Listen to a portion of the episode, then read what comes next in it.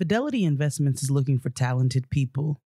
People who love helping others, people eager to start a career in financial services. Does that sound like you? As a customer relationship advocate, you'll be the voice of Fidelity. You'll learn alongside other resourceful, friendly associates, all working to achieve clients' financial goals. Learn more about the opportunities at customeradvocate.fidelitycareers.com. Fidelity Investments is an equal opportunity employer.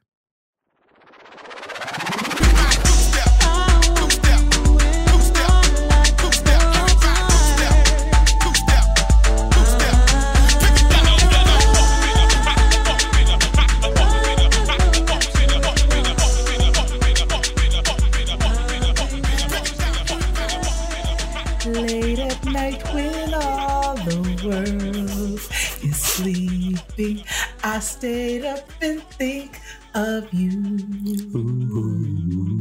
And I still can't believe that you came up to me and said, I love you. Give me some background, Juan. I love you too. Welcome back to another episode of Getting Grown with Jade and Kia.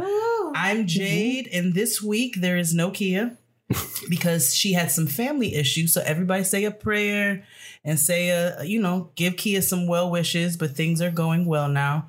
Um, send her some love. So we're gonna miss her this week, but we have some nice feelings. I have. Coming up off the bench. Oh, she she's us not. fill-ins. God I mean- damn. Did I call y'all villains? Fill-ins. You called Oh, us a yeah. fill-in. Oh, did I? Maybe we get some nice guests. Nice Oh, that is nice. You're right. guest co-host. I Contingency have, plan. I have a you know. nice Villain. guest in a in a nice fill-in. Fucking monster. Damn. Antoinette Y'all of curse Around the here, Way right? Curls. Yes, we curse. Hello. And Juan. Hey. Juan Pican. Hey, what's up? I'm very excited to have you here. I've been trying to have Juan for two months and it never worked out on my end. And so here we are. We're going to have a wonderful discussion today. But first, we're going to get into some trash. Actually, no, I'm so mm. sorry. I'm doing this very wrong. I need to do this like Kia. Welcome back to another episode of Getting Grown where we discuss the tests, the trials, the twists, the turns, the tribulations, and the taxes of being an adult in the year of her Lord 2019. Hallelujah. All right. Praise her. Pra- and uh, Kia likes to open the show. Praise the Lord, niggas. I will open the the, the show with Ashe niggas. Oh my God. Yes, and Juan. Uh, how was your week, Juan? Uh, my week's been going pretty good. Uh, last week, um, my job, I started back in the school, so it's been good to uh, not be in the office and actually be out interacting with people again. Ooh, that's always ooh, that's always the best. Well, until Antoinette- until they start talking back, then you know, then it's Right, right, and then, right, exactly. And we're gonna get a little bit into what Juan does. That is why he is here on this kitchen table talk with us today. Antoinetta. My week was wonderful.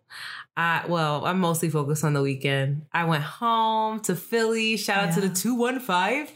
I saw my bird. co-host Shan whatever. I saw my co-host Shan- Shanti. I went to her shop, the Sable Collective, Plug, that is plug. thriving. And I had a date. Hey, Oh, we're talking publicly about it because I was gonna keep I ain't saying no the chest. names, but I had a very nice Antoinette had a date very with nice a date. very nice man or whatever. Mm. Holla at me in like a week because we'll see. Can't but wait, we'll do a um, follow up. yeah, I got to hang out with Joe with JoJo Shanti's daughter, so it was just like a great weekend. I went to the Eagles game with my dad. We kicked ass. It was just fabulous. So I'm I'm on a little high. you went to the link. I did. Who did JoJo meet this weekend in Philly? JoJo met Sonia Sanchez at the motherfucking African American Museum. If you are in Philly, they have a really Mhm. dope exhibit at the African American Museum all on male vulnerability. Oh wow, how fitting! Isn't that Today. So the exhibit is gorgeous and there's there was it was like the opening night for it and there were so many of the artists and so many of the photographers there and they were like really young like Mm, I happy. love it wasn't like just old heads out there that were established. It was like young jaunts, and they were jaunts, like youngins. My like homegirl was 19. there. Really? She was she was there. I think they had some of her art on display. She's a photographer out of Atlanta by the name of Phyllis Iller. So she was in the building as well. So that's Yeah, if that's you have an opportunity, check check that out. It's it's fire. It's really really worth it. So yes, We'll put the link in the description box. Well, and my week was fine. I'm working on things, and that's all I'm going to say about that. But we'll Jay get into some fancy trash. things she's working Oh, on. they're not so fancy. They're a lot of groundwork, but it's good things. Let's go in and get into this trash, though. A clean up woman. is a All right, we got trash to get into. So I think we're gonna start with some good news. The Tyler Perry studio opening. Yes. Yes. Did you all see pictures from that? I don't. I'm, I'm know you haven't. Not- You didn't see it? I saw it. It looked great. Even though I'm like, I think you and I are the same. I, yeah, you know, I feel ways about Tyler I Perry, feel but I'm not going. but know. I'm very proud of this man Yes. owning his things. I don't always condone Yes, the Tyler shucking Perry and jiving. does. I don't. It's not my thing. However, I will say that Tyler Perry is very much behind putting a lot of black people on. He's employed so many people of color. so so so many people of color and so that is something that we should absolutely give some sort of give some sort of credit to i'm not gonna shit all over him now do i love the way that he puts everybody on no i do not oh tyler But it looked really beautiful, It did. and it w- he dedicated the sound stages to. He has twelve sound stages. yes can you please read those dedications? Yes. that was lovely Um, so one is dedicated to well, they're dedicated to Oprah, Whoopi Goldberg, Denzel Washington, Di- the late great Diane Carroll, Will Smith, Rest Halle. Berry, Della Reese, John Singleton, Sidney Poitier, Ruby Dee, Ossie Davis, and Spike Lee, which I thought was really interesting because him and Spike have beef. Um, where you know Spike has. and he, he, feels ways about his he feels and jiving ways as as well. well. yeah But Tyler's response to that, it was on TMZ or whatever. But Tyler's response to it was, um, you know, it's not about any beef.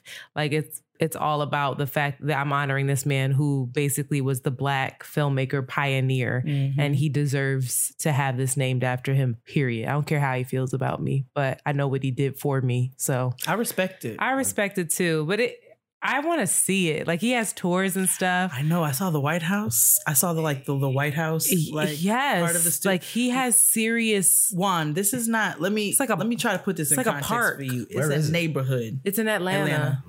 It's like a whole theme park looking. Like it's huge. It's the White House set. Yeah. The front looks like like Yeah. Pennsylvania Avenue. Hmm. Like it is a it is a neighborhood. Like this is not just a regular Yeah. ass set. It's supposed to be bigger than Disney. wow. Bigger. It's supposed supposed to be like the biggest studio now. Damn. So I just hope out to him people go that. there though, because they have the whole celebrities don't want to film in Georgia anymore because Oh, of yeah, the their abortion- the anti-abortion So it'll be interesting to see how that plays out. That is interesting how it plays out. Yeah. We'll see. Maybe they'll be like, I want to film with a black man, but Exactly, and We'll I want to support this. We'll see. But yeah, shout out to Tyler for that. Um, I still think he hates black women, but that's fine. Beyonce was there. She was was she the fuck at Juan? I'm gonna show you this picture. show Juan. show him. Beyonce is embracing her full grown woman body, and I'm all the way here for it. was grown as fuck in that Mm. picture. I when I saw it, I literally gasped out loud. Like, are it's like you? she's snatched, but she still has the slight mother, like the slight mother thing. So But I it's think I saw a ton of pictures from this event. Like I Juan, saw yeah. like Oprah. Oprah had this amazing clip from it. Like How do Oh, you yeah. feel? That's amazing. Are sorry. you a Beyonce fan? That's something tells me no. Don't No, upset I'm more, me I'm more today. Rihanna than Beyonce. Oh shit! Oh. Are you thick Rihanna, thin Rihanna, all Rihanna? All Rihanna. Okay, all right. I'll I'm take here it as for it it. comes, I'll take baby. that. I'll take that. It's just her vibe. Like you know, I know. she just seems like super, super fucking cool. Isn't know? she? Is she great? She Yeah. like she she exudes a sex, but it's like you want to hang out with her. It's it's amazing. Um, speaking of beefs, Ja Rule the fact that his name alone is funny. just incites some giggles.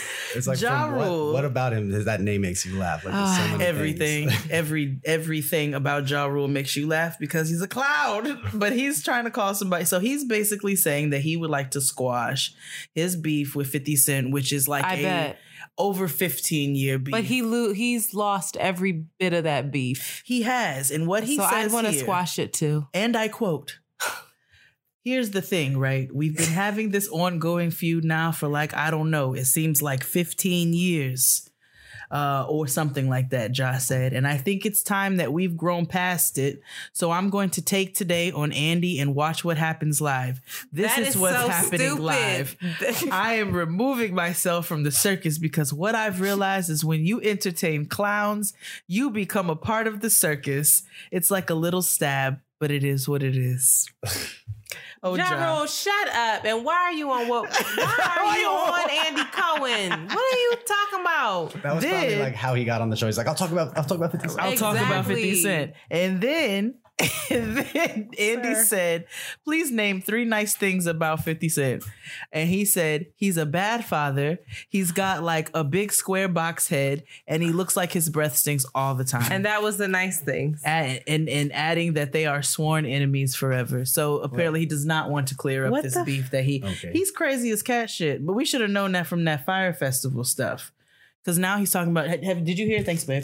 Did you hear about the Fyre Festival stuff? Juan. Oh, yeah. He's trying to do another one. He's trying to do another festival. that- I'm so happy. he announced to Let's his go. children. that Let's he is go. going We to should just do it. We should just go. Who's gonna go? I want to go. I Nah. want to see it for myself, and I want to film all these white folks crying. My parents are not rich enough for me to do anything like that. Oh, I was hoping maybe maybe Ja Rule, if you listening and you need some media influencers to cover your festival. I'm going to clown the shit out of you. He obviously he welcomes that because he went on what watch what happens live to go talk about 50 Cent. He also is on a TV show called Growing Up Hip Hop. And he tells his children on the show that he is going to be doing another festival. And the look that his children give him. How old are his kids? grown? At least 20. One of them's at least 21, and the son is how old? Maybe like 18. 18, Did you 21. see how he looked on Andy Cohen? He had his sunglasses on and stuff. Yes, I'm also In the looking middle of at the these fancy shoes. He looks like he's missing a pipe. This is a, what is this? An ascot? What is happening here? He's got on a fancy shoe with a big um umbrella on it. I don't know. He's wearing like a turtleneck? It's I'm like he's wearing a for it. turtleneck and like a, a suit? it's- It's real like Bond villain. he's actually channeling the the young man who he did the festival and scammed all them people with. um, sad news: Joshua Brown, who was the key witness in the Botham Jean um, case and trial, was shot and killed by an alleged unknown uh, person. We know who's behind that. It's the police. And you know, Blue Lives Matter in their world. And the minute you speak against one of them, they're going to target you. Yep. And so, what do you all think about that? I mean, we've seen it happen how many times now? Like all the Ferguson activists. Exactly. I mean, what happened in Staten Island in the wake of Eric Garner? Like, But the fact that they think that we don't, we're not onto that. Or maybe think they just think they don't give I a don't think they care. I Yeah, think they you're feel right. immune and they're just about about maintaining power. You're absolutely no, you're right. You're right about that one. You ain't never lied. Um, so rest in peace to him. That's so sad. All the all he got the- a kid too. Yeah, all the They're about to his turn one in like two weeks. That's crazy. That's absolutely crazy. All because he was going to tell the truth about somebody who committed a crime. who co- who, mur- who a is a crime, murderer. The crime. That is like the crime. The crime. You walked up in somebody else's house, and I'm actually, I'm actually pretty disgusted by everything and how everything is unfurling. I know people feel ways, and I think that the family should be allowed to grieve the way they grieve. While I don't agree with it, I'm with Mom Dukes because she like fuck all that.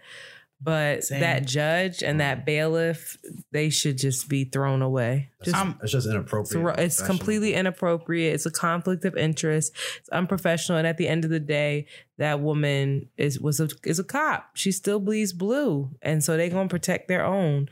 But that I think that the ramifications of that young man, I understand that he wanted to have he wanted to forgive her, and he needed that mm-hmm. for himself.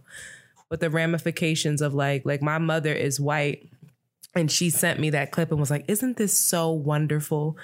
And I was like, "No, No, it's it's, not, not, And this is why, mom." And she couldn't understand. She was like, "Well, you guys have to. People have to learn to forgive. We have to forgive each other." I was like, "While I don't disagree with that, there's a woman in Texas who fired warning shots and got 20 years." Florida, Florida. Is it Florida? yeah, Mhm. It's and got disgusting. 20, 20 years off of warning shots. Warning shots. And this Dude that fell asleep in jury duty. What he got? Ten days. Like, 10 days. 10 days. crazy. That's absolutely crazy. So that's why that forgiveness feels a little on the national stage. It's hard to stomach. especially when it's it's it's going as far as giving your Bible to the It's murderer, and I want to embrace you. I want to hug you. I, I, hope wanna, we're friends afterwards. especially when like in those moments when people are being convicted for crimes, judges often like have a little freedom to say whatever they want to that person, right. and it's often not that. and you choose you're you're saying right now oh i'm going to give you my bible and become your friend even though you walked up in this black man's house and shot him. I'm over it. I'm disgusted by it. So we talked about it last week. We mentioned so she got 10 years. Um and I'm I'm just I'm disgusted by the behavior. I agree with you. Everybody should be able to mourn the way that they do. I don't agree with it. I don't agree with this mourning. I told my sister, I was like, if anybody ever kills me, you better, un- and you Throw offer them chair. forgiveness. No, I was like, I will come back and haunt you for the rest Oh, of my li- fucking life. I will Absolutely. opt into purgatory just to do it. Absolutely. Don't play with me, little Same. girl. Mm. Same. I already I posted I reposted your thing on Inst- Oh on yeah, Instagram. that was mis- if somebody kills me No, and people are out here trying to hug my loved ones are trying to hug you but y'all better throw a y'all better throw a damn chair. Mm. I want a riot. yeah, I'm not. With I the want a riot. You heard it here first. so, and then lastly on the trash, the impeachment. Mm, child. Hmm. What are your He'll thoughts? get impeached. He's gonna get impeached in the so? house. Do you really think so? In the house, we have the house. Democrats have the house. Let me not say we because I don't know everybody's. You know, but I can um, guarantee you it's a we up in here on this show. but I'll just say like Democrats have the House. I believe he will absolutely be impeached in the House. The Senate, the way these cowardly ass Republicans are acting, I think they're going to protect him, and I I don't think that this means he's going to be cast out. My hope is just that this causes his base is so flicted. I just. I'm hoping that this gives the independents pause about him. But then it's also like this this gives pause about Joe Biden as well. And so I just feel like independents might not vote. I don't know what they're going to do. I think that they're just going to be super conflicted because they don't want Elizabeth Warren. Mhm. She loses in every she every poll so far if she's the candidate who I love. I want to live in her America, but if Mhm. she's the candidate Trump wins again. And I think she might be able to win them over. Maybe there's a lot of time left, but right now, Joe Biden is the one that beats him. But this is still, this is what Trump does. He creates a narrative, he puts it the Mhm. fuck out there. There's no proof to anything, but that's enough for his base because they're not that educated and they don't take the time to educate themselves. And They're- they know what he's about, and they like that. They like it. They they love it. They embrace it. Actually, it's everything that they wish would have been forefront for the. but it's not even about the racism. Like I again have No, it's not. It's, it's- classism. classism. It's about Mhm. their check. Mhm. It's about their money. And Mm-hmm. that comes before everything and anything else. And some of them, yes, don't want this country to be browner. Mhm, Of course, But the vast majority is about if you money. really look at what's It's going disgusting. on, though, the people who don't want the country to be browner is are the are the poor white people. They're the ones who are out here screaming about. well, that's white because they feel like the brown the brown people are the reason why they're poor. exactly, That's why. and they just fail to realize that you're just poor because you suck. oh my God. What? It's true. I mean, it, all, it kind of goes back to like Bacon's Rebellion, where it was like they used they, it was like it's almost like we're like unraveling it back, getting back to that, where it's like they Mhm. use racism to kind of like separate the poor whites Mhm. from the black folks who were like not that different from them at that point, because like white folks were essentially like indentured servants, Right. Mhm. and they kind of like got together and started like going after the merchant class. It was like straight like class war. So they were like, okay, we need to divide this up. So it's like those working class, because like they're the ones that also kind of like have the fear of like becoming like that, or they have like Mhm. these like, I mean, I always say the most racist white folks you'll meet are like ethnic white folks who live like near cities who like moved out of cities because then they have all of this like well it was fine when we were there and we you know we were we were immigrants too and now now look at it you know and like they like they have Mhm. these really simplified narratives of how it all played out and it just kind of because then they think they know you know like there's like the ignorant That's folks that the like they don't know That's frustrating. and like you they, they almost know they're talking out of their ass like when you when you meet a person like that but those folks like they they feel like they got it, and Well, that's they're Trump's the dangerous base. ones because the thing about these are the people where you can show them a video, you can give them a clip, you can give them a direct quote from their boy Mhm. and say, "Hey, did you do you realize that Trump said A, B, and C about poor people?" I'm just using that as an example. Yep. Show them the video, and they'll go, "Well, he didn't say that."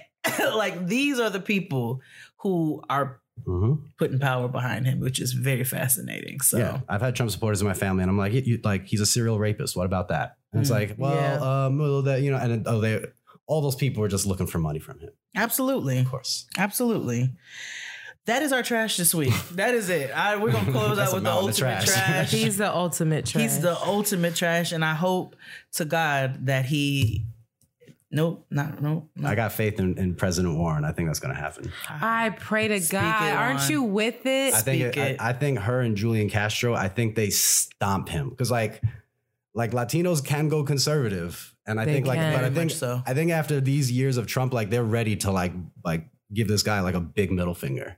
Mm. And then if you got Castro on it, who, who and like he's an attack dog, so I like that for VP. Like the way he's Mhm. getting up in people's case in the debates, I'm like, he lost Yes. a lot of steam though when he when he did that Joe Biden. That was not tasteful. yeah, no, it did it like that came off real bad. But like what I saw there was like, imagine President Warren going after some kind of like, all right, the student loan forgiveness package, you know, Mhm. and then like I'm like, yes, get that like full 40, 50 through. Mhm. But And they start- Facebook is trash too. You Yeah. saw that, right? Did you see that? What what happened? Mark Zuckerberg, Oh, God. that it's like Yep. leaked audio. Is it leaked Mhm. audio or leaked video? It's audio. I mean, they got it like him on record. They have him on record talking about how Elizabeth an Elizabeth Warren presidency would be bad for Facebook. And that's so dangerous because Facebook is how Russia really mm-hmm. oh, affected Oh, the know. last election. So now people are investigating him and thinking like, well, because this isn't in your interest, how are you going to are you going to be pulling down her ads? Mhm. Are you going to be pushing more propaganda against her? It's like a whole thing because he Mhm. knows that she's coming for these big. She's coming for their, their money. I'm She's not at playing. this right now. Mark Zuckerberg Yep. is reportedly nervous about an Elizabeth Warren Yeah. presidency. That's dangerous. and then Very like big Wall. Street execs that are normally Democratic donors said that they would either sit it out or give money to Trump. Mm. But then, Mhm. but then other folks are saying that this is actually the Warren campaign drumming this up to look to like kind of bolster her cred. That's smart. I mean, which- this was the I mean, best week for her. It I mean, was she's got the honestly, big, she's got the big chunk of Bernie got a she got a big Yep. chunk of undecided. Bernie had a heart attack, so that attack. I, I hate to say it, but people they've not been gonna saying, vote. but they've been people Bernie have as not a really result of been on board with him because of his age. Even though Trump is not is no Mhm. small fish, no, no. young fish. Yeah, we'll see. Trump is trash. She wanted to move on anyway. We could talk about this all goddamn day. The I orange did. We monster. can just end with fuck Trump. Fuck him. And that's our trash this week. that's our trash. We'll move on to our good old shout outs. My sister's popping right now, like. And it's time for our shout out. Shout out to Brownies. As Antoinette is trashing me over here. no. Our shout out this week, we've shouted them out before, but they are coming up on their one year anniversary. We are. Look at us. I'm so Around proud. the Way Curls podcast. Yes, mm-hmm. we fucking did it. You did. I don't I'm know so how we proud did of my that boy. shit. Y'all did it with a store opening. one of them opened a store. The other one is out here living her best life. moving living in Bali and Australia. You and are. Got it done though. Didn't even skip a week, child. You have Cranked to- them out. I you edited them follow myself. Antoinette and look at her beautiful ass Bali pictures. Oh yes, She's out here looking like travel noir. You to know, Travel Noir. Like the women love it because she looks beautiful. The men love it because she's got her titties out. Like it's it's a something for everybody. Why does it always come back to titties? always. There's so many of them. I hate you. but I'm so proud Thank you. of you all for being consistent. You know that's hard. Yes, You know yes. that's not easy. That's the number one advice I give anybody with podcasting. That is the advice you gave. I and did. shout out to Jade for helping us with our little technical difficulties. Jay was like, okay, we got new mics too. That's what you got to do. You got to get a Zoom recorder. I was like, oh, okay. Why you always make me sound like Cleo? That's who from you are It to me in my life. That's how it. But she was with it too. She was like, okay, okay. I- she, that's how she is too. She is also Cleo. That's what we used to call her. Brolic Betty, baby. Brolic Betty. I got that. Antoinette got that name when my husband went with her to the gym one day. I went with her to the gym first, and then he went to go do a workout with her. He came home. He was like, yo, you ever worked out with Antoinette? I was like, yeah. I was like, that's Brolic Betty. He's like, she's mad Brolic. Antoinette is the strong one. That is so, so funny. But I'm really, really proud of you all. Make sure you all check out the Around the Way Curls podcast. They See. discuss everything. Duality Everything. is a thing. Duality is a motherfucking Money and dicks, thing. Money and and dicks light. and love and light. They're Come like a more ratchet getting grown. Basically. and, and then a much more emotional one. Like Yes. we, it's a lot of, Yes. it'd be a lot of crying sometimes on the bitches, and then we just be talking shit the other times and I talking think I about cried dicks. twice on this show. Really? Maybe That's a lot for you. one and a half. What the fuck is a half cry? It's like But when you start She was like, I felt in. it in my throat, but I shoved it like back I down. cried inside. Oh, I think guys do a lot of half cries. We start think and that's like, a- y'all do stuff quarter, it, y'all do stuff it, sixteenth stuff it. cries. that is a segue, Y'all do quarter cries. And we go, you know, that's a perfect Right. segue Exactly. to this kitchen table talk. So we're gonna go ahead and get into this kitchen table talk. Lola founders Jordana Kier and Alexandra Friedman started their company by asking one simple question If we care about the ingredients in the food we eat, why shouldn't the same be true of our feminine care products? The truth is, the FDA doesn't require brands to disclose a comprehensive list of ingredients in their feminine care products, so most of them don't. But Lola offers complete transparency about the ingredients found in their tampons, pads, liners, and wipes. Major brands use a mix of synthetic ingredients and harsh chemicals. Lola products, on the other hand, are 100% organic cotton with no added chemicals, fragrances, synthetics, or dyes. They offer pads, liners, and both BPA free plastic applicator or environmentally non applicator tampons, plus gynecologist approved cleansing wipes. Lola makes your month a little bit easier with their fully customizable subscription that lets you choose your mix of products, absorbency, number of boxes, and frequency of delivery. You can change, skip, or cancel at any time. And so, with my subscription with Lola, because you know, when you got the girlfriends, y'all like to sync up. So, when you have girls' nights and somebody may have a oops, it's wonderful for me to have Lola. I have all types of sizes of tampons, super, regular, light. Um, I have the cleansing wipes. They sent a little lube. I love Lola products because they're all natural and they agree with my body and I feel good about what I'm putting inside of it. We all got one pocketbook.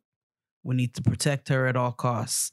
For 30% off your first month subscription, visit mylola.com and enter grown30 when you subscribe.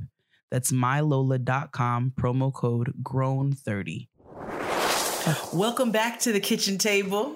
Antoinette is running her jibs, and I am over here about to ruin my computer again. um, you all know the kitchen table is so the kitchen table one Mhm. is where we sit and we discuss the meat of the show. So all of the the issues surrounding adulting and whatever conversation that comes in. Mhm. And so this week, Juan, we wanted to have Juan on the show because Juan uh, actually. Why don't you tell people what you do? I don't want to. I don't want to ruin it. Uh, I'm um, a community educator in a program that focuses on teaching uh, middle school kids about healthy relationships, the difference between a healthy, abusive, and unhealthy relationship, consent, boundaries. Um, and then we're trying to add some more things to the program, talking about homophobia, transphobia, gender roles. Uh, and we also do this work with adults. So there's like actual consistency and uniformity in the language people are using and um, just even like a little bit of coaching with adults, helping them engage on this stuff when a lot of times they're real nervous too and they they kind of don't know how to, so they don't. So, So you teach it to the parents as well on Mhm. how to speak to their kids about these topics. That's beautiful. yeah, I mean, they say the biggest, uh, one of the best ways to prevent, well, in teen relationship abuse, uh, it's the rates of reporting are very low, and there's Mhm. lots of reasons why a kid wouldn't tell an adult about a relationship happening, especially if there's abuse. Um, so one of the ways to kind of increase the likelihood of your kid telling you is to really uh, cultivate a relationship where they feel like they can talk to you about anything, particularly around relationships. Mhm. So some of the tips I'll give a parent is like, you know, talk about relationships with them. So it's a normal thing for y'all to be talking about. Like you're watching TV and there's a couple on, like talk about the dynamics of that couple. Like how do you, do you think like that's a good relationship? Like how are they talking to each other? Do you know? And like talk about your own expectations about like I, I don't ever want to hear you abusing somebody or you know like really you're in a you're in a tough situation. Like how would you handle that? Like running these situations by them uh, increasing their own ability to identify things, like put names to their own feelings and desires, and um, and then just talking to them about how that all like plays out in in, in relation with other people. That's incredible It work. really is. That is incredible work. As a parent, That should be. It should be a class. it should it should, be actually be a requirement. Yeah. Because as a person who I was, ra- I was, ra- I love my parents were great parents. They were wonderful parents, both of them. But you know, as we all have our shit, and we'll talk about that a little bit more. Um, and there was a lot of, uh, there wasn't a lot of openness uh, around like talk about sex or things like that. So I think this is a really important conversation for us as parents to have with our children, just to, like you said, to have some uniformity with language, Mhm. to to provide that safe space for them to know that they can talk to us about anything Yep. and not to project that shame onto children because that's a that that that's a huge thing especially for our generation with a lot of people who were raised in Mhm. you know different strict environments I think it's really dope also seeing parents in our generation like trying to work with that stuff. Mhm. Uh, like it, it's it's really impressive and like like actually inspiring. Like you know, people say everything's inspiring, but like to really see parents like Trying to doing the work it. of like Mhm. like when we talk about undoing oppression and like the real interpersonal subtle ways it plays out, like parenting. You know, it is not an easy thing do you have children juan no, I'm an uncle. Ooh, i know that's right what got, what got you into this work Um, hmm. I've always, I guess, pursued like a social justice like approach to like career. Like for me, it was always looking at education um, as a way of affecting change. Mhm. Um, and I guess over time, well, I was, I just became aware of like like like always trying to expand, be more uh, aware of just the different dynamics that like oppression and liberation play out on um, and just becoming aware of like gender issues. I, I honestly think it was the uh, the Stop Telling Women to Smile street art campaign. Yes Um, I had always like I had tried to do a half-ass run for city council when I was like finishing grad school in 2005. Um, and I and in it I was like I want to do an anti an anti uh, street harassment like like uh, public education campaign. Like that was like one of the things like I wanted to do. Um, and I think just like I was raised by women, like I like didn't kind of have the a lot of like I always felt at odds sometimes with like some of the sexist stuff I was supposed to kind of like be okay with, and like and didn't internalize and like was a knucklehead, but like um I think like seeing my sister come home from middle school like crying because like kids that she went to elementary school with, like boys were like now like turning on her and making fun of how she looked and I remember just like like feeling like the intense like wrongness of that. Um and that's probably like like the seeds of it, like you know, like wanting to just like spare people bullshit, like like the suffering that kind of happens, like like the way we make each other suffer. Um and yeah, and if you're gonna if you're gonna be pursuing like a, like social justice, like what's happening to half of the people all over the planet is a pretty good place to to look if you're trying to make impact. So I love the fact that you are a, I'm going to be very PC here, a cisgendered mm, heterosexual male I am. who is You better able. fucking work. I'm trying, you know, I'm trying You out here, man. fucking You did see, that. me? you see Ah, me you doing just this? did it. I am, I am trying. I to used sure cis wrong last week. Somebody had to call me out. I was like, I teach But the call I out don't is know. wonderful. Yeah, I was like, I don't know. The call out's wonderful. I've been called out for uh, thousands of things. Well, call outs could get exhausting. Calling call in, though. in, call in. You know, like let's call each other in. yeah. Good Some, sometimes you need to call a motherfucker out, but No, you you know, no, you do. But I, that's a wonderful transition, everything that you just mentioned, because uh, what we wanted to talk to specifically about tonight was toxic masculinity. And I thought it would be really important to have a conversation with a cisgendered Mm-hmm. with cisgendered heterosexual male about toxic masculinity who understands that it is a thing Yeah. and that we deal with it as women. Um, and I wanted to have Antoinette here as well, with Kia being away because she's very thoughtful and intentional, and I love to hear her viewpoints on things. So, um, the the term toxic masculinity. How did you feel the very first time that you ever heard that? um, probably like Two on together. yeah on some level as like a um, a guy I probably like resisted it because I, I knew I was being uh, talked about Mm-hmm. um but it also it landed as true Okay. um and it, you know it's an adjective on a word because right away people want to say like oh you're saying masculinity is bad. It's like no it's there's it's saying talk like there's a modifier on the fucking word. You know how language works? Like Right. um so it's like yeah, it's the aspects of it that are toxic. Like and that is i mean we can see that everywhere So you were offended right at first, but i wouldn't say i was offended but i probably had that like that little like eh, eh, but but but okay yeah true okay. See, Antoinette, what was that wonderful definition that you found? Okay, let me pull that up, Jade of all Jades. Thank you so much. No problem. okay, so this definition um, I found online. It says um, in psychology, toxic masculinity refers to traditional cultural masculine norms that can be harmful to men, women, and society overall. This concept of toxic masculinity is not intended to demonize men or male attributes, but rather to emphasize the harmful effects of conformity to certain traditional masculine ideals. Mm. Thank you. Mm-hmm. Yes. I wish I wrote it. I wish I did too. Damn. because I love the fact that it that it touched on. It's not trying to. It's not trying. It's, not the intention downplaying. is not. Yeah, it's you're not, to down- offend. You're not or- demeaning masculinity. It's the toxicity before it that is the Mhm. problem. So, Juan, question for you: Mhm.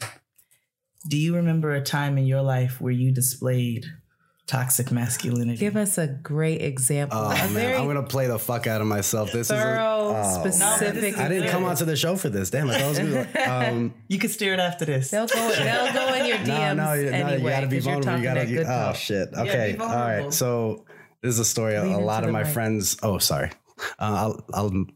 A lot of my friends have this story as their first memory of me uh, in college. Oh shit. So uh, you know, I was kind of a nerd in high school. I didn't really like. I hung out with kids who drank, but I didn't. I didn't drink. I was just like, just not. Just wasn't doing that. Um, but like two weeks before I went away to college, my sister's boyfriend at the time like got me drunk. I was like, oh, this is pretty fun. so um, that first big drunken night uh, in college, apparently, uh, oh man, this is fucking embarrassing. Uh, apparently, like I was like shit faced drunk, strutting down the hallway of my dorm my Oh, freshman God. year. So this is like 19, this is 99. So like the aesthetic was like to like ball out. So I like I apparently had like, you know, like a shiny ass shirt on and like Probably some shiny jeans. some like go, going to Guessies. going to the club like slacks or whatever and some dorky shiny shoes or whatever. Uh, and apparently I was like walking down the hall talking about like, oh, I'm looking for like Puerto Rican women to freak with at the club tonight. Oh, So there was like probably like five or six of my best friends from college that when they ask like what their like first memory of me, it's they have lots of stories about that. That's that. not right? even that bad. That's not that bad. I thought you were gonna say you were walking down the hall butt naked. Yeah, No, I wasn't put your one of dick on those. somebody's shoulder. Exactly. No, no, I wasn't. I wasn't one of those. I was no. I, I would be like the person like looking at like aghast at that person, but not saying anything. Okay, fair Oh. enough. I'd you be were like, how- I mean, yeah. Yeah. like like I, I think that's probably where a lot of guys fall in it too. Like Mm, talk about it. like talk the real about that. like the real aggressive dudes will be that, but I think like and I, how we come to these this point is just like the the big like silent majority that kind of just feel a way about it, don't like you know instinctually like not feel okay with what's happening or just go silent or laugh because they feel like that's an easier thing to do. But I also think it's Sorry. interesting because when you said your first reaction to hearing toxic masculinity was like resistance, Mm. mine was this as well. Mm. Just because I grew up with a very dominant father, like part of his name on IG is like alpha male, yada Mm. yada. Like he's like that person. And so I was like, what is this toxic masculinity bullshit? Like, we're always di- like, give men a break. Da, da, da. Mhm. And then the more and more, you, you know, I never subscribe to boys will be boys, Mhm. but I definitely subscribe to gender roles. Used to Mhm. like, um, and it's so funny because I'm so I'm somewhat of like a badass where I'm just like, you know, king me. Like I don't give a fuck about your gender Mhm. roles. But it's interesting that when within like the dynamics of a relationship, I'm much more comfortable with a very aggressive kind of man, like that Mhm. type of vibe. But I think that women, myself included in the past, that I have put expectations of toxic mass some toxic masculinity onto men just because of what Mm. I have been Mhm. just because of my experience and what I was told was a man. Mhm. You know, like I think that we also have these ideas. And I think part of it too is like that's that's part of the nice guys finish last type thing. Absolutely. And we're looking for this other thing that we see in media, that we're we see in children's books. We're like from a young age, we're growing up and we need this brave, heroic, strong, strapping Mhm. man and that's that's fine that's one type of man but there's so many other types Mhm. so it's it, it's just i'm just sitting here listening to this and thinking of all the ways that i put that shit onto the some of the men in my life you know and how unfair that was to them as well Same. Just in, you know, calling calling dudes soft or, or you know, saying I don't want I don't want no soft nigga. Like I need I need me a good hard nigga. You know what I'm saying? yeah There's nothing but what is a hard what is I a don't want hard no what kinda is a hard nigga? nothing now. Right. As if I you haven't been to counseling, then don't knock on this door. That's how I feel. I'm like, if you haven't cried, you can't cry in front of me. If you can't do it, if you can't hold my hand, if you can't be soft, then don't do I don't want it. It's Yeah. just like a complete 360. But growing up, I was absolutely in that same Oh, same, same. Yeah. And now is when I realized I'm like, oh, that vulnerability is so important. And when you don't have it, that's when you realize all of the foolish things that you asked for when you were Yeah. younger. Ain't it?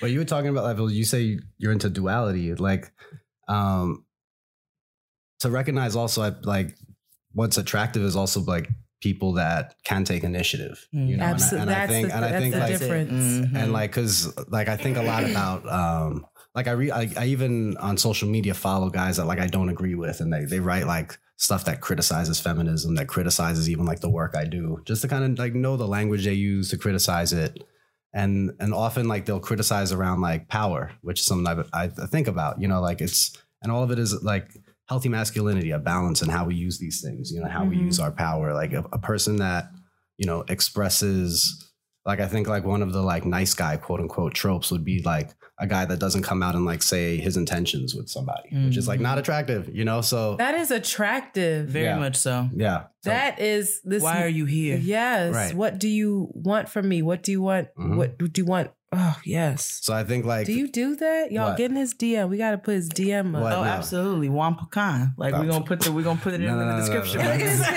He's all bashful. Like, no, no, no. the, like you cannot use this work to get laid. Toxic. right, you know what I'm saying? there it goes, right there. Use your powers for good, You know? Juan. Um. So yeah. So what are we talking about? we were, yeah, so we, let's get back to, Yes. to the subject at hand. What I that is actually a really good point, Antoinette. We do have um sometimes as women We do it too. we yeah. have we have uh, perpetuated that toxic masculine uh not stere- not stereotype but you know what I mean that narrative Expectation. expectation and narrative we have perpetuated that and we have to recognize that but I want to go back to what you were talking about with the homeboys Mm. and how yes we need to recognize our own shit especially as women especially as black women we want to know the role that we're playing in order so because we we have a history of you know we have a history of a lot and Mhm. so i think it's important though to go back to what you were saying about the homeboys because i don't want to put all that responsibility on black women because so much of that responsibility has been put on women in general Mhm. And it is really important that we discuss that responsibility that men play in calling each other out or in or whatever you would like to call it, you Mhm. know, at that point in time. Yeah, I mean it's it's really funny to how identical um, talking to men about sexism and like white people about racism and better off people about capitalism and class. Like it's like oh, it, it's like when it benefits you, you just don't see it, or you just are invested in not seeing it. Mm-hmm. um yeah so when it comes to i think i think there's also just uh we're social we're social animals and like so much of we are like kind of calculating some level of like safety within this i think Mhm. when i think about it uh in terms of working with young people Mm-hmm. um to always kind of be coming at it from a framework of like people are doing their best Mhm. and like they're they're using what they've learned keeps them like safe you know, it might not help them thrive, Mm-hmm. uh, which is, I think, what we talk about the ways toxic masculinity like limits men, you know, Mhm. and limits us in knowing ourselves and our relationships with other people. So where do you think where do you think cuz we were having a good discussion offline you and I where do you think a lot of that that toxic masculine behavior where do you think that stems from like foundationally? Hmm. I mean, it's it's cultural, it's it's Mhm. historic. Like these are just like old patterns.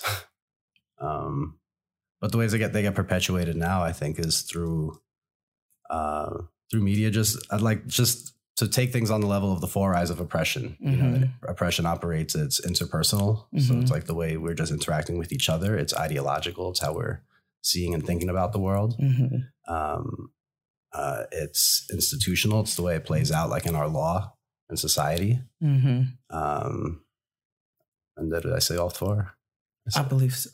Interpersonal, ideological, institutional, and internalized. internalized. How we then like apply it to ourselves. How do you think? And you, you. So when you talk about, um, you talked about uh, culture a lot, Mhm. and like where we come from as people. You're a Puerto Rican, Mhm. um, which is African roots. Yep. you got African roots. Yep, Puerto Rican and Maltese. Oh, Yeah, my mom's Nuyorican. My dad is from Malta. Okay. Oh wow. Okay. Yeah, Are there ter- are there times in your life where you feel like, or you said you were raised by all women, yeah. My just like my family is a lot of women on that side. And you think that played a huge part in your outlook on it and how you're able to exhibit that sensitivity and Yeah, like I, I would say I, I grew up in a matriarchal home and like extended family. So yeah. Do you feel ever in your life, like growing up, there was ever, um, let me see, how do I want to ask that? Do you ever feel like maybe that narrative was put onto you any by by like by family members coming up? like narratives around uh, manhood and masculinity. Um, well, that's a good question. I mean, I was always like, uh, yeah, well, so I was like a, I was a mama's boy for sure. Um, and my parents were divorced when I was younger. Um, and this this is actually totally fucked me up. um, but yeah, like, uh, so my parents were divorced, so I would see my dad on the weekend, and I would see him, and he would just like he would he would like get on me about being a mama's boy. Mm. And then like when my mom really wanted to cut me down, she'd be like, "You're just like your father." Mm. I was like, "What the fuck?" Mm. That, Uh, mm, that'll do it something to somebody. so, um, but yeah, I think so. I've always kind of been like a quieter kind of kid. So Mhm. I think I have always had interesting. Like some dudes just kind of like they just like read you in a certain way and like you almost become like invisible to them. hmm And that happens with women too. Um, but then like with guys, like there's yeah, just you notice like certain kinds of pack behavior kind of stuff. Mm-hmm, Um, mm-hmm. Bro behavior. Yeah, and uh, I mean, like, and but I always kind of tend to get along with people. Like, I was a kid in high school that probably was like kind of cool with everybody Mm-hmm. and could kind of like hang out and talk to anybody because I wasn't like an asshole, you Mm-hmm. know. Um, at least I don't think so. but, And I don't think you were. Yeah. But judging from this conversation No. and knowing you, I don't think you were an I mean- asshole child. you never know. Um, Maybe asshole moments. We have all had those. yeah, well, I just never want. I never want to have that like. uh like you do good work, so you weren't. You're not an asshole, you know. Like, like who was it? I think That's the fuck boy thing. yeah, like Yeah. Aaron, like Aaron McGruder. He's like, I fully reserve the right to be a fucking asshole, you know. I love Aaron McGruder. You know. Oh, do you know Boondocks is coming back? Yep, That's How do you huge. how do you feel about that? I'm excited. Because he's involved. Yeah, I was like, if because he's the, not like the involved, third, I what was don't it the want it. third, fourth season? Like he The wasn't third. involved, and it was It wasn't good. Yeah. I don't even remember it. That's how crazy it is. Because the first and the second, Yeah. please, my jams to this day. mhm. You were talking about the crisis of manhood. We we were talking offline. Mm. Explain a little bit about what that is. Um, I think you can see it in a suicide crisis. I think Mm. that's the most glaring example of it. Mm-hmm. Um, but I think just in in all instances of male violence, Mm. um, you know, like so many times this conversation gets put as like, oh, like you're caping for women, blah blah. blah. It's like who the who is the biggest victim of male violence in the world? Other fucking men. like if we Right. if we start like adding war into it and this and that, like Mhm. what are we really talking about? You know, like Mhm. everyone has a game has a, a stake in this. You know, Mhm. Uh, one of the the first books that probably really pulled me in, uh, Bell Hooks, "Feminism is for Everyone." Mm. You know, like that. Just just that title, "Feminism is for Everyone." Like, Uh, and then uh, a call to men is a great organization. I've done a training with them, and they made a great illustration of if we're looking out for the people on the margins and the margins of the margins, like everyone that inside of that is also safer. Right. And it's like just like on a on a very simple, pragmatic, however you want to frame that political, interpersonal kind of way. Like if we're just looking out for the people that tend to not be looked out for, Mhm. everyone does better, including you. Like, like you know, like the people who people don't look out for and the people who look out for everybody else because women Mhm. always have we do the work Can I ask you what made you read that book yeah as a man? uh, I had a, a friend that pushed me to read it. Mm. Was it a man? Yep. Yep. wow Yep. He was uh, going to Brown and he was like, was like super advanced on this stuff. And he was like, you need to read this book. Wow. Yeah. So then, I, I, a big issue that I have, not an issue, but something that ca- gives me pause when we're having this conversation with men is when they say things like, well, you don't have you don't have a mom, you don't have a daughter, you don't have this, and I always think to myself like, why do you need that? Yeah. And Mhm. so you don't have you just said you don't have children. So I'm just so curious like why some people can take it on, you Mhm. know, and acknowledge it and then why others can't or Are so- don't so or staunchly- refuse, right? Mhm. I mean, for me, it's almost like practical. Like it's just like it's like a place that like work needs to be done. And it's like here, there's not a lot of guys doing this work. I'm a guy. I know I can like Mhm. talk about this. I get it. Like I can connect it with other types of. So like this is work to do. You know. Mm-hmm. Um, I, I had my original thought around it was I was teaching meditation at Rikers Island, like just volunteering, like like once or two, one or two hours a week. Um, and what I noticed was that when um, you would do like silent breathing meditation with folks, Mhm. you couldn't do it for that long with them because they start crying right away Mm. because their, their trauma comes up. We were we were at, at um, the women's jail, um, so I had a thought. Like at that point, I was thinking about about gender based violence, male violence, domestic violence, and I was thinking that maybe we could use meditation as a way, because like men who who at that point are like hitting people that they Right. love in some Mhm. twisted way. Like they are essentially like sociopaths in terms of how they'll interact with a therapist and try to like Mhm. and manipulate them and say what they got to Mhm. say to get what whatever they got to get from them. So I was like, what if we use like meditation as a way of like, we're not even going to talk about it. We're just going to like do meditation. You're and, like, just gonna- like you're going to just deal with your stuff on your own. just gonna breathe. Yeah. So then I, I just realized that was going to like be really difficult work to do. Like being at Rikers Island, it- it is a toxic fucking place. Yeah. every way. It's funny that you say that. My sister's husband worked at Rikers Island for a while Mhm. doing, I don't know exactly what he was doing, but he's into, um, he's a writer and he's into theater. And so he was doing work, writing work with the, the men there. And he posted something today that was perfect for this. He, his best man's birthday from their Mhm. wedding is today. And he wrote, Happy birthday, Dante. I tell the men in my life, my brothers, that I love them all the time, but I wasn't always expressing it out loud. It started with you. You taught me how to love the men in my life loudly, boldly, and unapologetically. You are hands down the most passionate man I know. You showed me how true strength is in vulnerability, and I am thankful for your birth every day. And I, I often think a lot of the men that are in my life come talk to me about how lonely they are. Mhm. And I think that there's it's so good, such good work that that you're doing because you are a man and Mhm. men are not being tender with one another. Like I was watching the football game and I made it and football is filled with some Oh, toxic, yeah. toxicity, Oh, yeah. right? But I was watching the game and then I was watching the guys jump on each other's backs, high five each other, Mhm. give each other slaps on the ass, hug each other, Mhm. cheer for each other, and be like emo- playful boys again. Like Yep. tap into that. And I thought to myself, this is the only time this is acceptable within Yeah. society. Mhm. And men can't, they don't like if you get a, a promotion, they're not running up and giving you a hug and cheering for you in the same way. But if you dunk the ball, it's like I it's can, all- I can smack your ass and it's okay. it's it's interesting to me. And I Mhm. just like even men. Well, it's like the verification of malehood always comes through the body. Oh yeah. Mm. Hmm. Can you can you, Can you expound on that? Yeah. You both of us like, oh. yes, yes. I think like like uh, gender is performative. Mm-hmm. Uh, yeah. and I think like a big way manhood is performed is like through physical acts. Mm.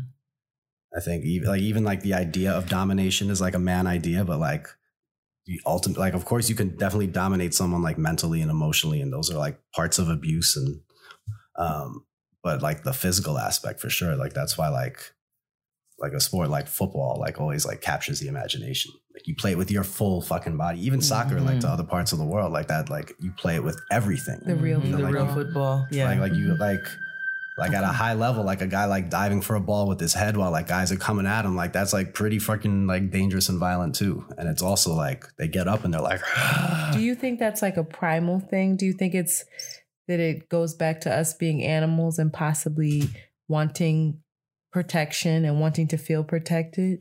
yeah. I mean, of course, a lot of this stuff like evolved. You know, when Mhm. we were like surviving and hunting, I think a lot of sport like mimics hunting in different ways. Yeah.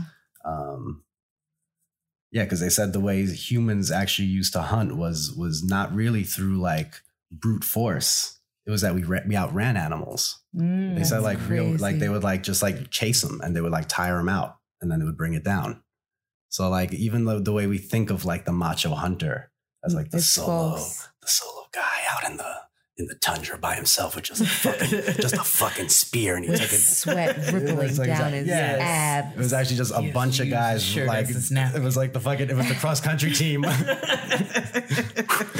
Sorry, Some skinny Six more hours. This fucking their thing's gonna asses tire off. out. We're gonna get it it. is physical. It's physical Uh, for men. yeah. So yeah, I think um always like just the way like a man is evaluated is still like in very physical terms. Mhm. Do you have relationships with men that feel tender?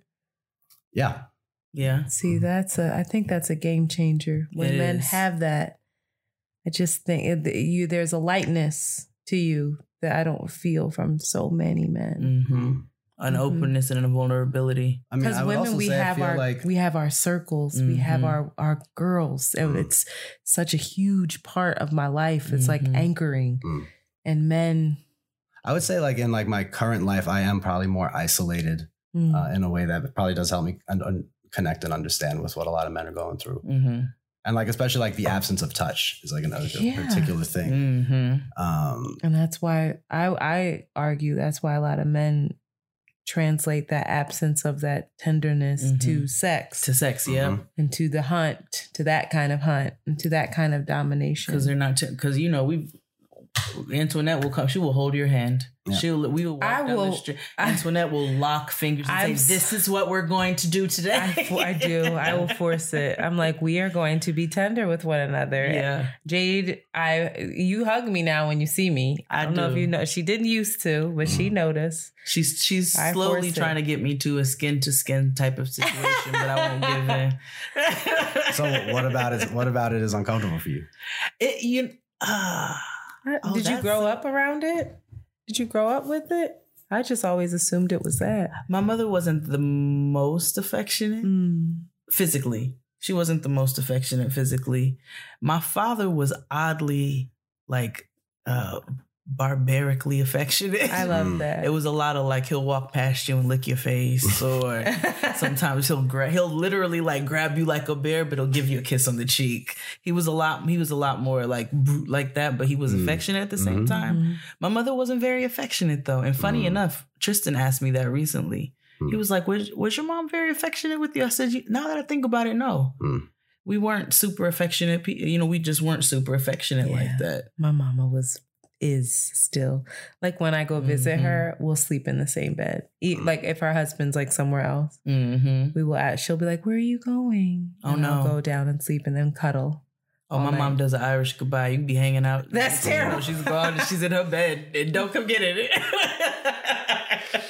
But, men need that. It's like Mhm. it's funny because one of the things that I'll ask someone if they're like a potential partner of mine or something, and this is probably insane. This is part of insane Antoinette, but I'll be like, if you had a son, will you kiss your son?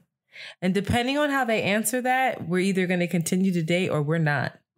If a good you are question. not going to be loving and tender with a little boy, then that Mhm. tells me that you have so many blockages that I'm not interested in. Mm. For me, Because it's no, For it's, me. it's important. I love when I see men kiss their sons. yes, When they're affectionate with their sons. I, my dad and my grandfather, Yeah. when they see each other, they they embrace and they kiss on the cheek. And that's what they do. My nana goes even further to the point. My nana's my great grandmother, my father's grandmother. She's still alive. Mhm. And she will kiss you in your mouth. I kiss like almost all my family on the mouth. That is I think it's an Italian white thing. thing. Yeah. hmm My father's like, Nana, please. And Now he's 50 something. Nana, please stop kissing me in my mouth. she will kiss you right in the mouth. But it's, Mm. I do think that that infection They also have important. they're white. They have smaller lips, But it doesn't it's like a little like that it's literally still like a tiny still, peck. It's Is, still is that fucked up to kissing, say? It's kissing in the mouth though. It's just like that's so But there, intimate. there goes that blockage. When Mm. Jay- Is that block? Do y'all kiss in the mouth? Mm, no. You- see? See? I was like, if I like I'm playing it in my head. I'm like, no, I think it's cheeks. Yeah, no, it's cheeks. It's cheeks, right? I'm like, no, All right, well, the kissing in the- whatever. I don't know why my no nana- judgment. No shoot. I mean, shoot. She'll kiss you right. But what in I'm curious to know how you define toxic. Like, what are the different ways to be toxic? Like, toxic. What are some yeah, of the because there's that you so many different Mhm. ways. There's blaring ways. There's subtle ways. Because it's not just. It's not.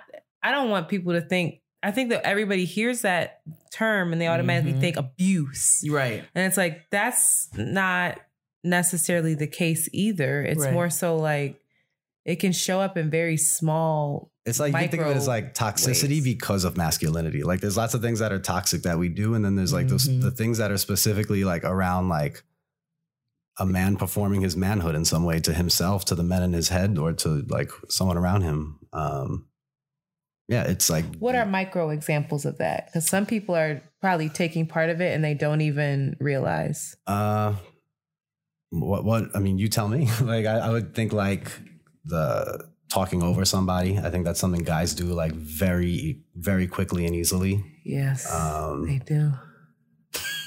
Mm, mm.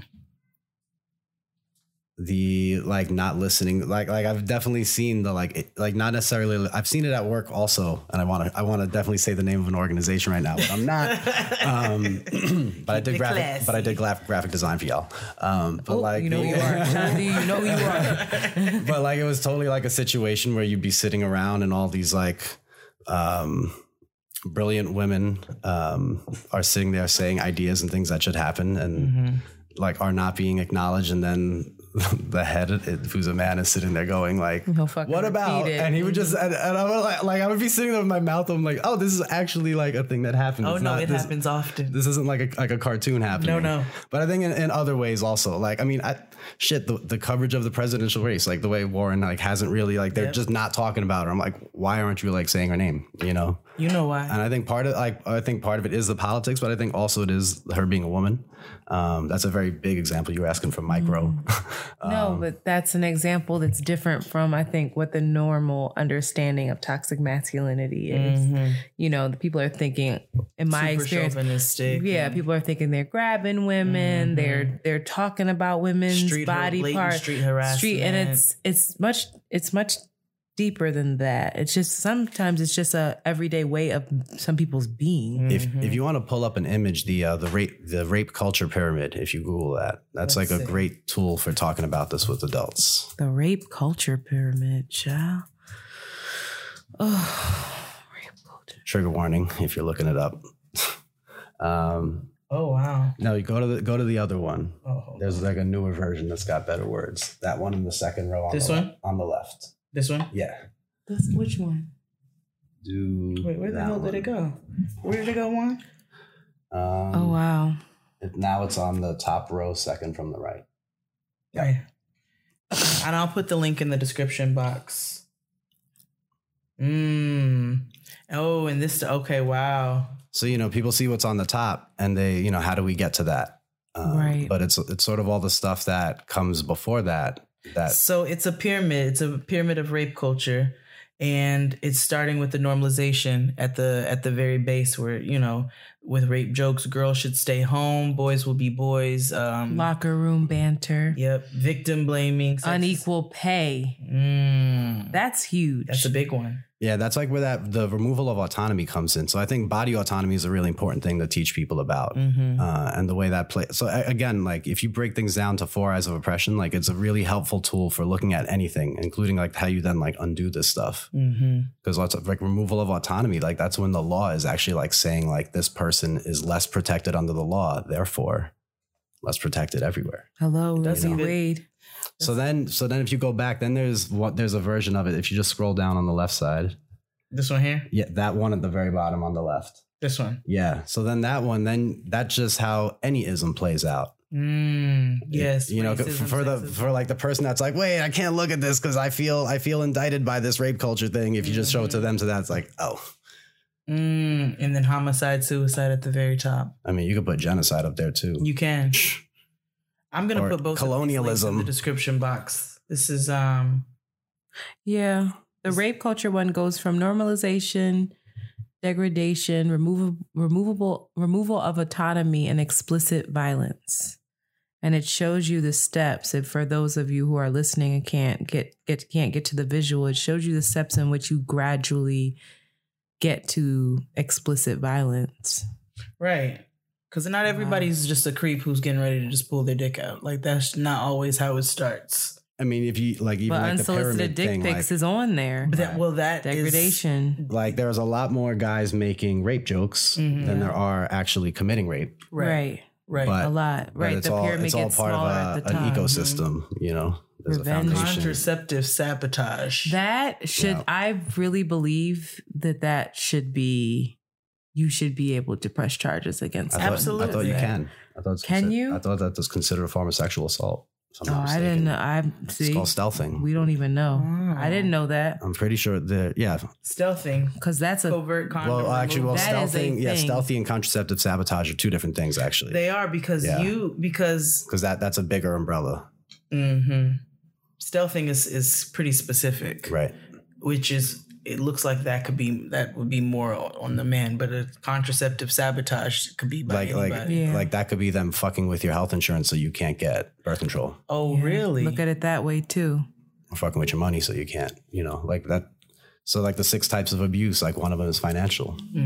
Mm. It's- you can think of MVP stuff. Shout out to my coworker Mariah. What is that? It's mental, emotional, hmm verbal, physical, sexual, technological, or financial. Technological abuse. So, like the definition of abuse that we we teach folks is it's a pattern of power and control over a person. You know, like in a in a healthy relationship, like power is shared. hmm Uh, in an unhealthy relationship, it's probably like either like a power struggle or just a power imbalance. Like that's the way like the kids probably when I when I go like well or it could just be like you know one person is really into the other person the other person is kind of like whatever about it. Like that's when I feel like I took the kids to church and you see kids like oh yeah yeah that, that's really how it is man. Um, yeah and then when you have abuse you really have one person like working power over and then it plays out through those like six different types. And the foundation is always is always going to be emotional. That's like where it, it like begins you know like the the power and control is essentially an emotional thing It is. but then those other things are just Stem uh, from that. the the forms it takes, I guess. Fascinating. It really is. Okay, so let's round out the discussion. Well, hang on. So I guess just on a safety thing, if you Oh, please. Mm-hmm. if you or someone you know is going through that, um, you know, working with their consent, really try to get them to talk to a trained counselor, somebody that is able to work with somebody to get them out of an abusive relationship in a healthy, safe way. Um, there are lots of organizations out there you could check out. Steps to End Family Violence. There's just so many you can just search out.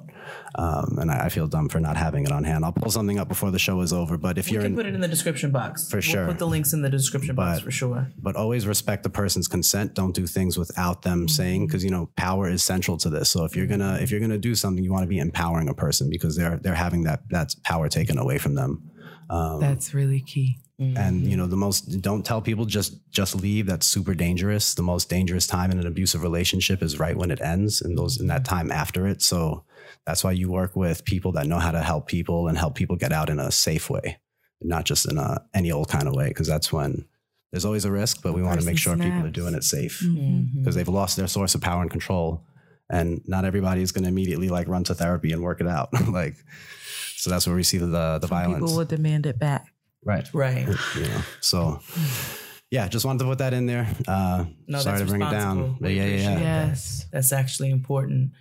I wish more people would go to therapy. I wish not people in general. People. People. not we have just- to unlearn too as Yeah. women. And this also, toxic masculinity also absolutely exists within male and male relationships. Mhm. And I would even go as far there are some there are some lesbian couples who some women identify I I know some who identify as the the, the guy, Mhm. quote unquote, in the relationship and completely embody toxicity and that are that is associated with quote unquote masculinity. So it's it's just a I think what you're saying that power over someone Mhm. it doesn't even have to be gender related. It If you're doing that, then you you need to take a couple seconds and, and think about that. You know, yeah abuse like abuse happens in all relationships Yeah. uh friends can be totally abusive to each other like where where there's the um, where there's the potential where there is power like then there's the potential for it to be abuse Mhm. right you know like I mean, like the pattern is a big part of it you know that's the difference between like one person being an asshole to somebody one Mhm. time versus like there is something like playing out here there's like this manipulation of it um yeah. That's important. I like that you brought that up. That toxic masculinity doesn't have anything to do with gender.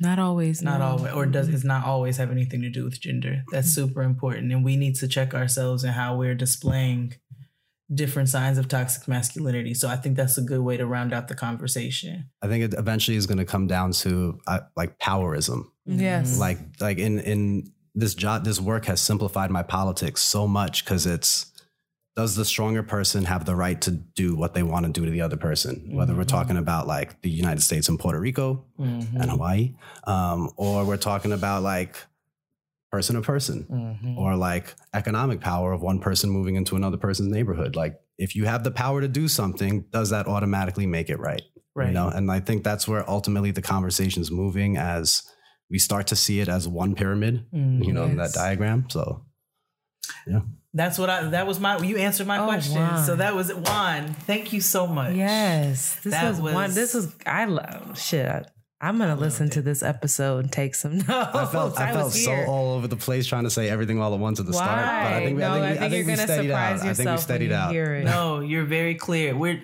it's it's that's what it is. You have to try to condense. We have to condense the conversation, but I think you were super clear and thank you very Cool. much for Thank you. coming through and schooling these niggas on what they need to know. we Jump in we Juan's we DMs, we y'all, we we alright? we Yes. we- What's we Juan? need What's to. Juan's? Uh, we're not doing IG? that Jump in the No, DM, ladies. that. Juan Picard. No. yes, Oh, jump in the Juan, do not- we, se- we not separate the we separate the word no, from that you, know, don't it block can't be that. blessings. Don't block she might be listening right now. She could be like, "Oh my god, that's who is that man? Y'all, he rides Well, a you don't, bike. you don't assuming that I want these things. No, I don't know. oh, you right? There you know you what? You're No, I, right. you know, but like lately, I think I like. I know I'm not. I'm not saying nothing. do it. say it. Say it. Say it. Well, I've been. This is a very real. This is an adult okay. place. All right. All right. So getting grown. Okay. Well, yeah. I guess in the past, like I have been not thinking about those things, Mhm. but lately, like I'm thinking about those. Oh, it's getting cold. Look, it's getting cold. yeah, Cuffing yeah. season. That's called. That's called the coming. No, I was cuffing- actually cuffing well, like well, I was thinking more like the like the like dad. Like there were a couple times, like you know, like like women like are like you know, I'm like I was like Oh. I was like I think I could be like I'd probably be like a good dad. I Like, think know. you could think be. But an it's like, you know what it is, amazing but it's the student loans. Honestly, like you're like Yo, you're let, like, her, let Lady yo, Liz get in like there. She the, might take uh, care of the that for income to debt ratio right now is not is not kid sustainable. But Listen, you know, fuck them loans. come on, Oh, oh, come on. You, you talking to? I know. you know, I So know. you know, one of those things like you know, It's like one of these things is not going to be tended to. One of these things is does not belong Yeah, I'm thinking here. about moving to Puerto Rico. So you know, that's that's the thought with this to take this work uh, and join people or help helps make it happen in PR because they have a really big. So if you want to move to Puerto Rico and help him pay back his loans, and help Juan do the work. do the we doing the work now. You're doing the work and you can do the work. You can do duality is a thing. Duality is a thing. Do the work, get the work. Do the work, get the work, get the work. Thank you so much Had again, to be Juan. right. We really you. appreciate Yeah, you. thank I want you to come back. Okay. Like, let's get into this some more. I think this is super important. T- we could take questions like whatever people thought about this. We could take those and like just answer questions. Or, I actually would love if you guys wrote in. So you know how to reach us, getting grown podcast at gmail.com. Um, if you have any questions, questions for Juan, Take me to task. please give us your thoughts on the episode. What you know, your takes on what toxic masculinity is. Maybe some of the ways that it's been displayed in your life, and maybe we can do a part two to this. That would be Mhm. awesome. That would be awesome Question and because this is answer a, part two. a Yeah. Q and A. Yes, indeed, because this is a conversation that we need to have. It's how we can start to. It's a lot of generational shit that we have to break. Yeah. Especially as people of color in whatever form that comes That's what getting grown is, right? Unlearning. unlearning and Relearning. and relearning and reconnecting and regrounding. That's exactly what getting grown is. So, Mm. but we appreciate it. And we are going to now move on. We're going to let Juan get a little ratchet. We're going to get into these petty peeves. Uh-oh. He's gonna be like, my petty peeve is when people steal the bell off my bike. No, I got that Sick shit locked shit. down. I'm not Oh, you got your bell locked? my bell. I don't. My bell is my mouth. I don't need. You a damn supposed to have a bell. They will write you a ticket. I They watched will. them write somebody a hundred dollar ticket for not having a stupid ass bell. I mean, they've gotten me I'm for a things bike. before. I'm a bike person too. They almost got me once. I went and got one. well, I have a. I, I usually ride around with a little like speaker blasting, so I think by Oh, some way that you're can that count as a bell. Yeah. Well, like I don't blast it too loud, but like It's yeah. not like a ghetto blaster on your bike. It is. I mean, it, I know it is. but I, I'm usually I'm usually blasting I'm blasting salsa and an I act of cultural Don't go on preservation and Juan's DMs. resistance. He is not. Yo, some motherfuckers cognizant riding of around New York blasting salsa because we're still here. I know that's right. I know that's right. And look at these mother. The- with the light blue Yo, flag. I'm looking. That's right. With the and the light black and white. But yo, I'm looking at these white folks around booking like, yes, Puerto Ricans are still here, motherfucker. Yeah, I. That's That's right. right. Go to Williamsburg. Keep this shit in Shit. here, Jade. That's what I'm saying. That's right. Yeah, keep all of it in tie. Fuck it. All right, let's get into these petty peeves. Support for today's show comes from Third Love. With more than 80 sizes, including their signature half cup sizes, Third Love designs bras with breast size and shape in mind for a perfect fit and premium feel. Y'all know how we feel about Third Love up over here.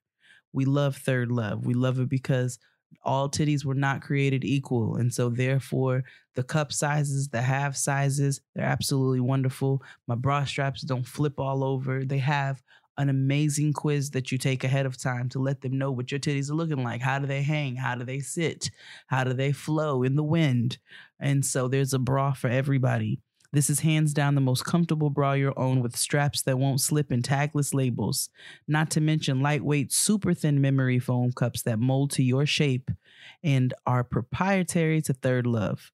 Best of all, every customer has 60 days to wear it, wash it, and put it to the test. And if you don't love it, you can return it, and Third Love will wash it and donate it to a woman in need. How wonderful is that? Third Love knows there's a perfect bra for everyone. So right now they're offering our listeners 15% off your first order. Go to thirdlove.com slash grown now to find your perfect fitting bra and get 15% off your first purchase. That's thirdlove.com slash grown for 15% off today. Is it just me, or is the list of harmful ingredients to avoid getting longer? Making a conscious effort to buy even the basics can feel overwhelming, but with Kopari deodorant, it's a no brainer, y'all. Kopari offers deodorants that are free of aluminum and guilt. Y'all know I don't like aluminum in my deodorant. I do not want to be skeptical about what's getting ready to happen with my pits. I don't want them to be sore. You know, aluminum makes your white t-shirts yellow. That's something for you to to to to just hold in your back pocket. But Kopari is absolutely wonderful because it smells amazing and clean. It doesn't smell super sweet. Like people think of coconut and they think of sweet. I have no idea why, but they do. It smells like clean coconut milk. Like you walk around and your pits are dripping like Vita Coco. It's uh, who doesn't want to smell like that? Kopari is wonderful. And then on top of that, I get my subscription right at my door so I don't have to go into the store. If I start running out of deodorant, it's not a problem because I'm on a schedule. You probably remember us raving about Kopari's last edition, Driftwood, a charcoal deodorant. You know how your girl feels about charcoal. They also have Beach Gardenia, a fragrance free option, and the best selling and my personal favorite, the original coconut, is Bike. Coconut deodorant is a cleaner alternative to traditional deodorants. It's aluminum free, vegan, and does not contain silicone, sulfates, parabens, GMOs, or baking soda, which I know my pits are allergic to. The driftwood scent I mentioned before uses activated charcoal to draw out sweat and toxins and absorb odor causing bacteria. All Kopari deodorant keeps you fresh with plant based actives like sage oil and coconut oil. Best of all, you never have to worry about running out of deodorant because you can get Kopari automatically shipped to you as often as you choose. You know how much deodorant you need. You get to choose how frequently you get it, and it's all for free. And Kopari offers a money back guarantee. Go to koparibeauty.com slash grown to get 15% off your monthly subscription orders. That's Kopari, K O P A R I beauty.com slash grown. All right, it's time to get into the petty peeves. I think we're going to start with our guests. Oh man. Antoinetta. Oh, yeah, you didn't see that coming. my my petty peeve. My petty peeve. Oh, this is great. Speaking of toxic masculinity, Okay. when my ex is in somebody's comments who I'm interested in. Oh my God. that shit Oh had me fucking tight. I was like, what are you doing? Get Yeah. out of my life. That That's just a- like whack. It's like, why do you have to know him? And like, why? it's just so frustrating. Like, go away. Just fade to black. I wish you well, sir. So what happens now when you know he's there? There's nothing you can do about that. How you gonna? They don't know each other like Antoinetta? that. I don't care. Tell him to block him. Just tell the other dude to block him. I'm not going to do that. First of all, I went on one date and I'm hyped, but I'm just You saying are. it's You annoying. it's just like just that just that fact is like, ugh. And that's not the first time when I've been like, ew, why do you know this person too? Move. You know why. You know exactly why. I don't know why. Was God, I see what you do for everyone else. you do such nice things. Please let me be Ciara. Let let me reap the rewards. Oh, you got to go download her prayer. I saw. I wrote her prayer in my journal. Whoa, Jesus, I wrote I her was prayer. fucking. I wrote that bitch's prayer in my journal. And who's the other one? Nicole Ari Parker, the one that's uh, married. Kodjoe? Yeah, Okay. she wrote a prayer. Did she? But it was for herself. I So- know now so- that I can get behind. What she wrote down, she said, I want this, this, this. And then she looked at all the whole list and she said to herself, Now, are you those things? Ooh.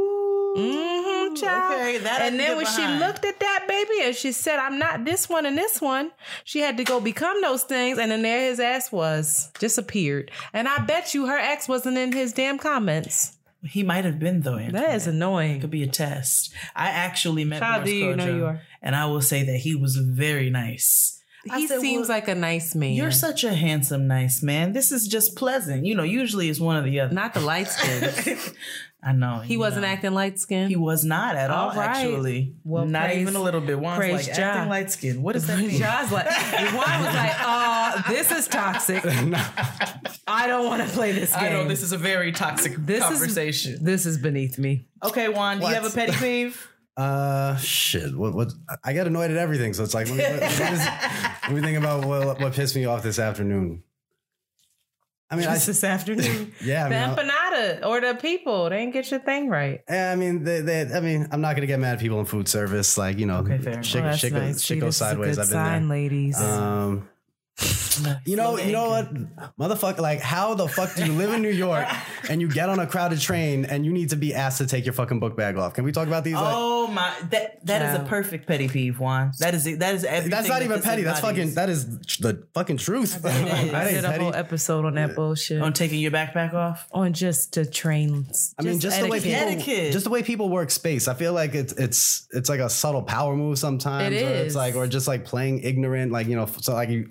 You're not in the fucking suburbs. Be aware that like you're sharing space with crowded like city. Like, Right. take it off. Uh, all right, that's what I that shit off got. And hold it down on your side. You know how all of this is supposed to work. Well, What's they my- don't pay attention and learn. Shit. My petty peeve is for um, the niggas who ride around Brooklyn with their music so loud that I can sing every single lyric, bass line, or hook inside my home with my windows closed. I have a sleeping child.